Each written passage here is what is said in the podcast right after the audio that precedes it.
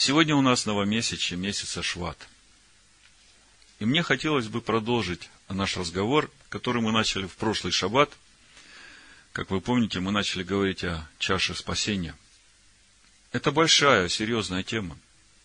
Я думаю, мы еще не один раз будем возвращаться к ней. Но вот сейчас, как бы в послесловии, мы говорили о том, что чашу спасения, которую поднял Иешуа, это была третья чаша в пасхальном седере, которая выпивается уже после всей трапезы. Мы даже в Новом Завете читаем, это Лука 22 глава, 20 стих, также и чашу после вечери, говоря, сия чаша есть новый завет в моей крови, которая за вас проливается. И вот возникает вопрос. Если Машех Иешуа является нашей пасхальной жертвой, которая по уставу праздника Песах приносится при выходе из Египта. То есть это начало всего пути. Тогда почему Иешуа называет чашей Нового Завета, которая скреплена его кровью, третью чашу пасхального седера, которая выпивается уже после вечери? Ведь мы знаем, что после третьей чаши уже ничего не вкушается, уже вся трапеза закончена. Более того, афикаман съедается после вечери до того, как выпьется третья чаша. Ну, те, кто совсем у нас недавно не понимает, что такое афикаман, я немножко разъясню. Значит, э, на пасхальном седере главными элементами пасхальной трапезы являются вино и маца. Ну, а шулханарух, трапеза, это как бы приложение. И мацы на столе кладется три пластинки. Верхняя, нижняя и средняя. Так вот эта средняя пластинка мацы во время пасхальной трапезы, после того, как выпита первая чаша, после того, как э, произнесено благословение Всевышнего за то, что он произрастил плод земли, берется средняя маца, разламывается пополам, без всякого благословения. И одна половинка прячется до окончания пасхального седера, и после всей трапезы, после всей вечери, дети находят этот афикаман. Афикаман можно перевести как на десерт. Дети находят этот афикаман, и потом все участники трапезы съедают этот афикаман. И только потом пьется третья чаша. Ну, что значит верхняя и нижняя э, пластины мацы, тут есть много комментариев. Мне ближе всего по сердцу понимание того, что верхняя маца – это еврейский народ, нижняя маца – это уверовавшие из язычников, которые входят в народ Божий через познание Машеха. Так вот, вот эта средняя маца, которую разламывается пополам, она отождествляется с самим Машехом. Помните, он говорит, я хлеб живой. Кто будет есть меня, тот будет жить вовек. И во время всего пасхального седера читается Агада пасхальная, все, что сказано в Торе о выходе Божьего народа из Египта. И вот э, вызывает удивление, что третья чаша, она выпивается уже после всей трапезы, когда уже все съедено. То есть практически все познание Торы уже должно быть внутри, да? Если и первая половинка съедена, и афикаман уже съеден, и потом выпивается третья чаша. И мы в Евангелии от Луки читаем, Лука не случайно подчеркивает, что также и чашу после вечери, говоря, сия чаша есть новый завет в моей крови, которая за вас проливается. Что это значит? К слову сказать, Машех Иешуа со своими учениками праздновал Песах полностью в соответствии с этой Агадой. Мы вот видим в Евангелии от Луки, есть чаша в начале, потом вечеря, потом чаша после вечери. То есть в то время уже эта Агада была. Но давайте теперь посмотрим, что нам говорят Священное Писание, потому что Вопрос-то очень серьезный. Как это так? Мы ведь все выходим из Египта через веру пролитую кровь Машеха Ишуа. И это есть наш пасхальный агнец. Тогда что значит э, чаша Нового Завета, которая в конце исхода, по сути, если смотреть на весь духовный путь, это уже на входе в обетованную землю, то есть весь путь уже пройден, вся трапеза уже съедена. Вы понимаете суть вопроса? Почему Иешуа назвал чашей Нового Завета не первую чашу, а третью? Вот в чем вопрос. Это Иешуа назвал. Я ведь ничего не прибавляю. У меня у самого в начале был этот вопрос. У меня не складывалось. Как это так? Пасхальная трапеза. Мы ее празднуем в праздник Песах, 14-го Ниссана вечером. И это наш исход из Египта. Мы все вышли из Египта через веру в пролитую кровь Ишуа Машех. И, казалось бы, это и есть наша чаша Нового Завета. Тогда почему Ишуа называет ее чашей после вечери, когда уже все Писание съедено духовной пищей и духовное питье, которые текут с последующего духовного камня, который есть в Машеях, все уже съедено. И вот тут вот выпивается эта третья чаша, и Ишуа говорит, также чашу и после вечери, говоря, сия чаша есть новый завет в моей крови, которая за вас проливается. Давайте немножко посмотрим по Писаниям, чтобы, просадив по Писаниям духовный путь наш, увидеть, почему Иешуа называет третью чашу, чашу в Иогалте, мы прошлый шаббат говорили, чаша, которая выкупает. Почему называет чашей Нового Завета? Но чтобы вам легче было думать, я вперед забегаю, прочитаю вам еще одно место Писания – это послание евреям, 9 глава, 11 стих. Написано, и потому он есть ходатай Нового Завета, но то, что он ходатай Нового Завета, это мы все знаем. А что является Новым Заветом? Если смотреть пророка Иеремию, 31 главу, это когда уже закон записан на сердце и на внутренность. Все согласны? Так вот, он является ходатаем Нового Завета. А дальше написано, дабы вследствие смерти его, бывший для искупления от преступлений, сделанных в Первом Завете, призванные к вечному наследию, получили обетованно. Причем здесь Первый Завет, скажите мне?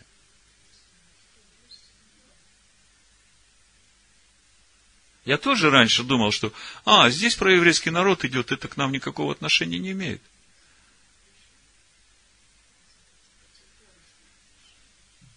Оказывается, речь-то здесь идет о нас.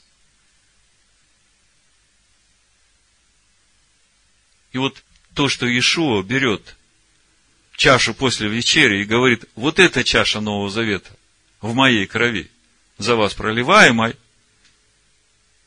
вот это как раз напрямую связано с этим стихом послания евреям 9.15. Ишуа, подняв третью чашу и выпив ее, сказал, вот этой чашей я запечатываю ваше познание закона Моисея. Закон Моисея. Почему я говорю закон Моисея? Это первый завет. Это первый завет. И, как мы знаем, Новый Завет – его содержание то же самое. То же самое, что было и в Первом Завете. И именно кровь его искупает те грехи, которые были сделаны в Первом Завете. Ну, давайте по порядку. Я уже как бы забежал в самый конец. Смотрите. Исход 12 глава.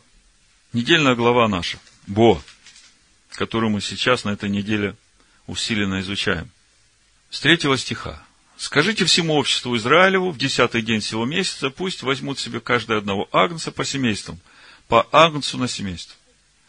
А если семейство так мало, что не съест агнца, то пусть возьмет соседом своим ближайшим к дому своему по числу душ, по той мере, сколько каждый съест, расчислитесь на агнца.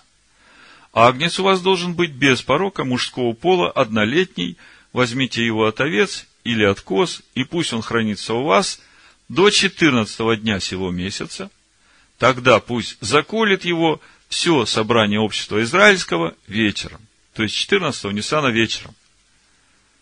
И пусть возьмут от крови его и помажут на обоих косяках и на перекладине дверей дома, где будут есть его.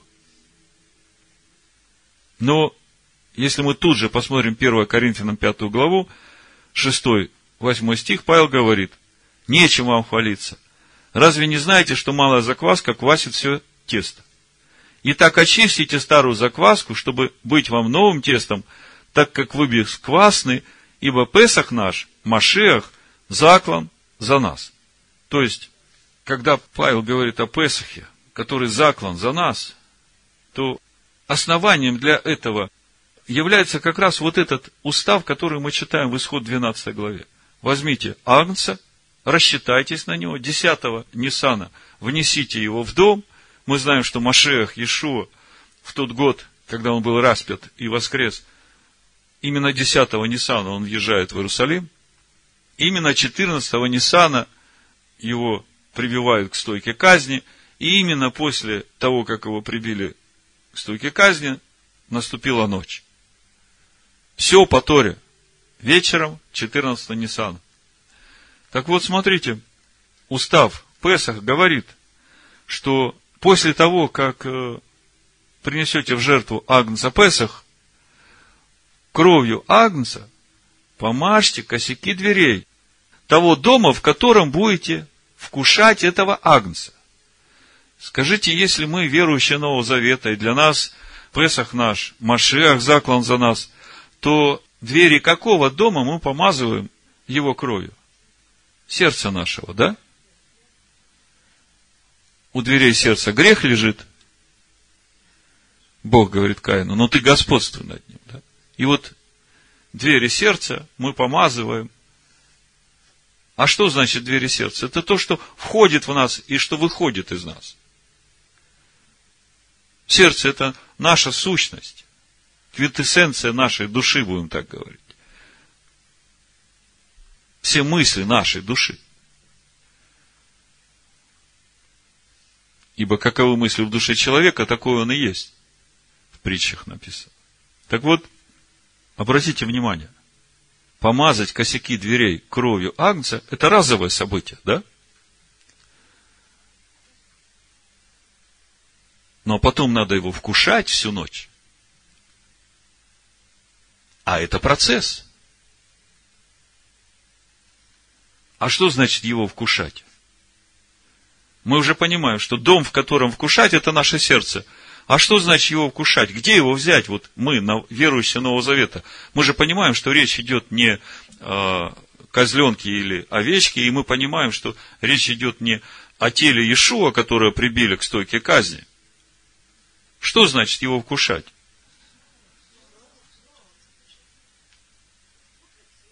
Вот Павел во втором послании Коринфян, в пятой главе, 15-16 стих говорит, смотрите – а Машех за всех умер, чтобы живущие уже не для себя жили, но для умершего за них и воскресшего. Потому отныне мы никого не знаем по плоти. Если же и знали Машеха по плоти, то ныне уже не знаем. То есть Павел говорит, было время, когда мы знали Машеха и Шо по плоти, теперь не знаем. Но, поскольку он умер за всех нас, то мы, живущие, принявшие его, теперь должны уже жить не для себя, а для того, кто умер за нас и воскрес. А что значит жить для него? Вот если мы все это складываем, мы понимаем, что речь идет о Слове Бога. В 1 Коринфянам 10 главе мы это место уже на память знаем. С 1 по 4 стих, 1 Коринфянам 10 глава, мы читаем, что духовная пища и духовное питье, которое нам надо вкушать, которые вкушали отцы, которые вышли из пустыни. отцы наши, они вкушали Тору. И это было духовной пищей, духовным питьем, которые текут из Машеха. Так вот нам, в нашем сердце, косяки дверей которого мы помазали кровью Машеха Ишо, нам тоже надо всю ночь вкушать Машеха, Тору. И как мы видим, ночь это процесс. Скажите мне, когда ночь закончится? Со вторым приходом Машеха, да? Вот Исайя 21 глава, с 11 стиха, пророчество о Думе. О Думе это Исав. Кричат мне Сиира. Сторож, сколько ночи? Сторож, сколько ночи? То есть, э, Исав кричит Иакову, сынам Израиля, сторожам, которые на стенах Иерусалима стоят. Сторож, сколько ночи? Сторож отвечает, приближается утро, но еще ночь. И мы знаем, что самое темное время перед самым рассветом. Если вы настоятельно спрашиваете, то обратитесь, покайтесь и приходите. Двери не закрыты. Приходите, еще успеете хоть немножко вкусить истинного Агнца. И Башех обещает, что если вы всем сердцем станете на этот путь, то вот этой третьей чашей я запечатаю все ваши недостатки. Помните в Марка 16 главе? Ишуа говорит, 16 стих, кто будет веровать и погружаться, баптиза, спасен будет. Погружаться в слово, в познание, чтобы напитываться им. А кто не будет веровать, осужден будет. Так что Ишуа говорит, кто будет погружаться, тот уже спасен будет. Поэтому, возвращаясь к пророчеству о Думе, я еще раз говорю, еще ночь. Но если вы настоятельно спрашиваете, то обратитесь и приходите. Господь милостив. То есть, смотрите, до этого места все было понятно. Мы верим в пролитую кровь Машеха, Ишуа. С этой веры начался наш исход из Египта. Мы начали познавать закон Бога, Его повеления, уставы, законы, послушаемся Духу Его. Не всегда сразу. Согрешаем, падаем, верим в пролитую кровь, поднимаемся, омываемся, раскаиваемся, омываемся – Продолжаем познавать Его. Кушать Его в своем сердце. В духовном сердце. Обновляем свои мысли, мысли души своей по образу и подобию Его. И через это записывается закон Бога на наших сердцах. Идем, растем, опять падаем, опять каемся, опять омываемся, получаем оправдание. Это наш путь. Это путь взращивания нового творения. И здесь нам помощь 1 Коринфянам 11 глава, 23-26 стих. Мы сейчас пытаемся понять, как это так? Наш путь начался с жертвы пасхального агнца, Машеха, Ишуа, закланного за нас. Его кровью мы помазали косяки дверей. И как это так? Ишуа берет чашу после пасхального седера, когда уже весь путь пройден, и говорит, вот эта чаша Нового Завета в крови моей, изливаемая за вас. Вот мы пытаемся как бы заполнить вот этот пробел. Вы чувствуете, что какая-то нестыковка есть, но на самом деле здесь раскрывается весь путь веры. Так вот, вот это время ночи, вот это время, когда мы вкушаем, идем, познаем, падаем, встаем, вот здесь нам в помощь 1 Коринфянам 11 глава, 23-26 стих Павел говорит. Ибо я от самого Господа принял то, что и вам передал, что господин наш Иешуа в ту ночь, в которую предан был, взял хлеб, возблагодарил, преломил. Когда он взял этот хлеб? Уже после того, как первая чаша была выпита. Преломил и сказал – едите, сие есть тело мое. Он Слово Бога, он Машех. Слово, сошедшее с неба. Помните, он говорит, я хлеб живой. Кто будет есть меня, тот будет жить вовек. Вот он берет эту среднюю мацу и говорит, преломил ее и говорит, вот кушайте ее. Это тело мое, ломимое за вас. Сие творите в мое воспоминание. 25 стих. Также и чашу после вечери сказал, сия чаша есть Новый Завет в моей крови, сие творите, когда только будете пить в мое воспоминание, ибо всякий раз, когда вы едите хлеб сей и пьете чашу сию, смерть Господню возвещаете, доколе Он придет. И мы как-то уже говорили, немножко непонятное место. Почему мы должны, выпивая эту чашу, вот сейчас, да, Павел ведь дает нам рекомендацию, как нам участвовать в пасхальной трапезе, почему мы вот во время этой пасхальной трапезы, выпивая эту третью чашу, мы возвещаем не воскресение Его, а возвещаем смерть Его. Вот здесь очень важный момент. Ответ можно получить только в Торе. Книга чисел, четвертая книга Моисея, Бамидбар, 35 глава. Там дается устав о городах-убежищах. И эти города-убежища, они были предназначены для человека, который совершил непреднамеренное убийство. И он там скрывался от руки мстителя мстителя за кровь.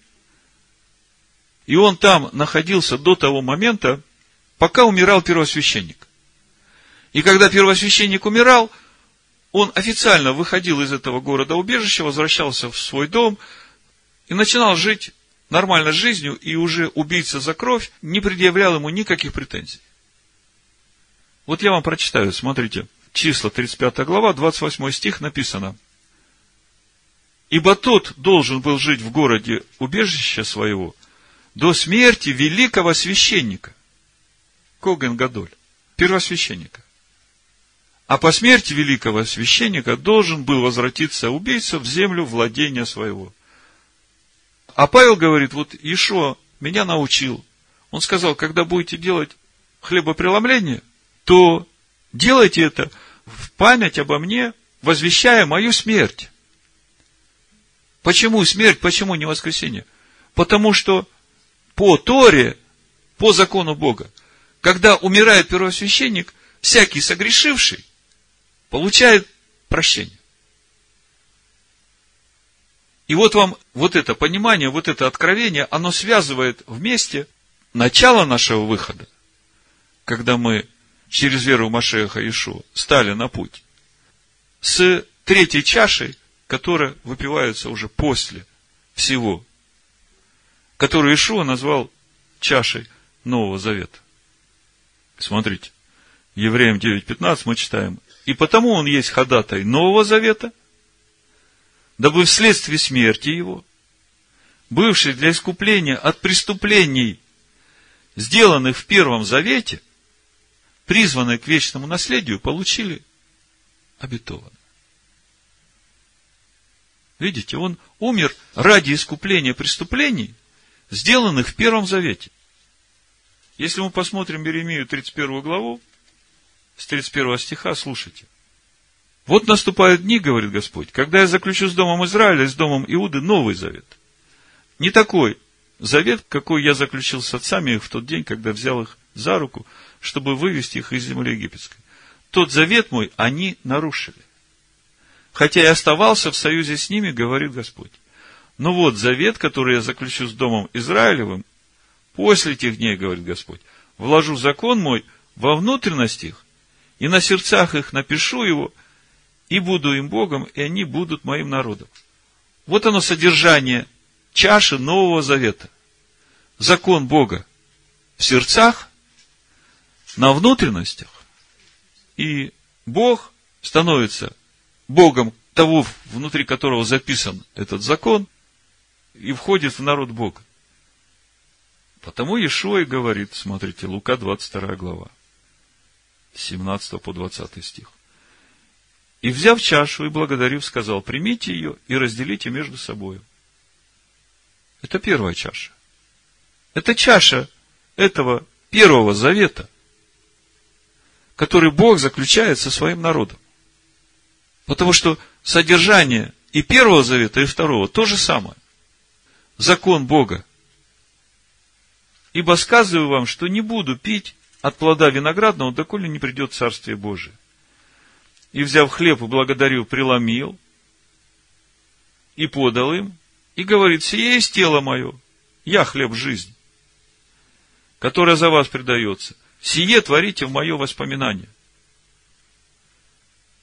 Также и чашу после вечери, когда уже хлеб весь съели, говоря, сия чаша есть новый завет в моей крови, которая за вас проливается.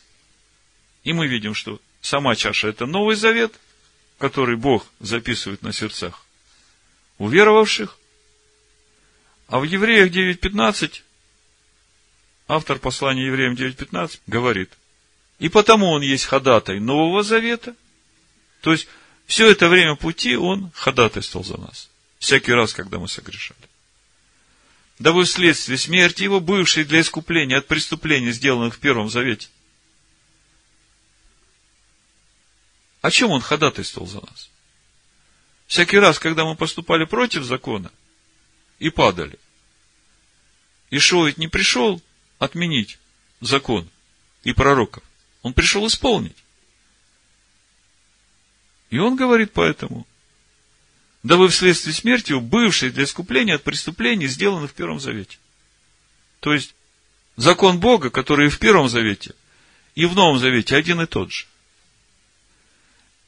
и вот все, что мы нарушали на этом пути, он, как ходатай Нового Завета, он все время нас покрывал. И вот, когда весь путь уже пройден, трапеза закончилась, афикаман съеден, Ишо поднимает чашу, говорит, все, ребят, я вас поздравляю, вы дошли до финиша. И там, где вы не смогли оправдаться законом Моисея, ну, не доросли еще до полноты возраста Машеха. Но наступило время уже входить в обетованную землю. Я покрываю вот это ваше несовершенство, вот эти ваши грехи, оправдываю вас, и для вас открыта дверь в будущий мир. Если мы посмотрим Исаию, 50 главу 11 стих, о чем мы в прошлый шаббат говорили, это как раз и подтверждает все, что я вам говорю. Написано, на подвиг души своей он будет смотреть с довольством, и через познание его, он праведник, раб мой, оправдает многих, и грехи их на себе понесет. Вот это коротко то, что я хотел вам сказать в продолжение шабатней проповеди. Помните, как проповедь называлась? сия чаша есть Новый Завет в моей крови, которая за вас проливается. И вот сейчас, я думаю, вы теперь начинаете понимать, что хотел Иешуа сказать, подняв эту чашу после вечери. При этом, подняв первую чашу, он сказал, разделите ее все между собой. Понимаете, если не принял первую чашу, если не стал на этот путь познания закона Моисея, то третья чаша тебе не поможет. Значит, в заключение 1 Коринфянам 11 глава с 23 стиха. Это место Писания, которое связывает начало нашего выхода с концом нашего выхода. Это та заповедь, которую оставил нам сам Машех Ишуа, чтобы нам в благодати идти этим путем, помня, что все наказания закона он взял на себя. И поэтому нам не надо печалиться, не надо виноватить себя. Просто искренне раскаявшись в сделанной неправде против Слова Бога. Омыться, очиститься и с верой, полной верой, с радостью идти этим путем. И если кто-то будет приходить и шептать вам, А ты помнишь, когда ты что-то там сделал? Вот я это все помню. Скажи, у меня есть тот, который все это взял на себя. У меня есть тот, который оставил мне заповедь. Даже если я сейчас что-то сделаю неправильно, я раскаюсь, и он меня простит. Это не значит, что я специально это делаю. И я вам скажу, что в раскаянии великая тайна совершения нового творения. Когда мы по плоти стараемся делать все правильно и имеем чувство собственного удовлетворения, ой, какие мы молодцы, вот я тут хорошо сделал, тут правильно.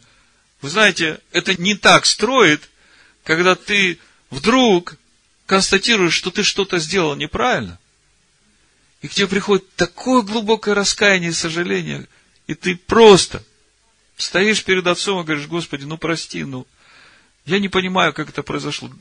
Я даже не хотел этого. Прости, что я огорчил тебя. И вот это раскаяние, оно как раз и обновляет твое сердце. Помните этого мытаря, который стоял с этим фарисеем рядом? Молились. я все время думал, почему тут такой хороший, все делает, десятину платит, два раза в неделю постится. А этот просто в сокрушении бьет себя в грудь, Господи, прости меня. И я не понимал, где эта тайна сокрыта. Вот теперь я начинаю понимать, когда сам вот стою перед Господом и говорю, Господи, прости. И это искреннее раскаяние, оно обновляет мое сердце. Потому что я в сердце своем, не в уме своем, я в сердце своем знаю, что я больше так не буду делать. А вот через это новое творение и растет, закон Бога на сердце и записывается. Ибо я от самого Господа принял то, что и вам передал, что Господин наш Иешуа в ту ночь, в которую предан был, взял хлеб и возблагодарил, преломил и сказал, примите, едите, сие есть тело мое за вас ломимое, сие творите в мое воспоминание. Также и чашу после вечери и сказал, сия чаша есть новый завет в моей крови – Сие творите, когда только будете пить в мое воспоминание. Ибо всякий раз, когда вы едите хлеб сей и пьете чашу сию, смерть Господню возвещаете, доколе он придет. Посему, кто будет есть хлеб сей или пить чашу Господню недостойно, виновен будет против тела и крови Господней. Да испытывает же себя человек, и таким образом пусть ест от хлеба сего и пьет из чаши сей. Ибо кто ест и пьет недостойно, тот ест и пьет осуждение себе, не рассуждая о теле Господь. О каком теле надо рассуждать? Сие есть тело мое, ломимое за вас. Я хлеб жизни, сошедший с небес. Это тело ломимо за вас. О слове о законе Бога. Если мы не рассуждаем о том, где мы приступили Его Слово, то мы пьем недостойно. Помните, в 10 главе первого послания Коринфянам апостол Павел говорит, не будем искушать Машеха, как отцы наши искушали и погибли от змей. Вот что значит рассуждать о теле и крови Господней. Да испытывает же себя человек, и таким образом пусть ест от хлеба сего и пьет из чаши сей. Ибо кто ест и пьет недостойно, тот ест и пьет осуждение себе, не рассуждая о теле Господнем. От того многие из вас немощны и больны, и немало умирает. Здесь лекарство от всех болезней. Да испытывает же себя человек. И таким образом пусть ест от хлеба сего и пьет из чаши сей. Ибо если бы мы судили сами себя, то не были бы судимы. Будучи же судимы, наказываемся от Господа, чтобы не быть осужденными с миром. Смотрите, Какая милость Всевышнего? Если мы испытываем себя, и раскаиваемся, и приготавливаемся, кровь Машеха Ишо очищает нас и покрывает нас. Если мы не испытываем себя, если мы ожесточаем свою выю, то тогда Отец нас вразумляет. И все только для того, чтобы с миром нас не осудить, когда мы все предстанем пред Белым престолом. Да будут в его народе все здоровы, радостны, полны его шалома, его жизни в имени Машеха Ишуа. Амен. Машеха Ишуа. Амен. Машеха Ишуа. Амен. Машеха Ишуа. Амен. Машеха Ишуа.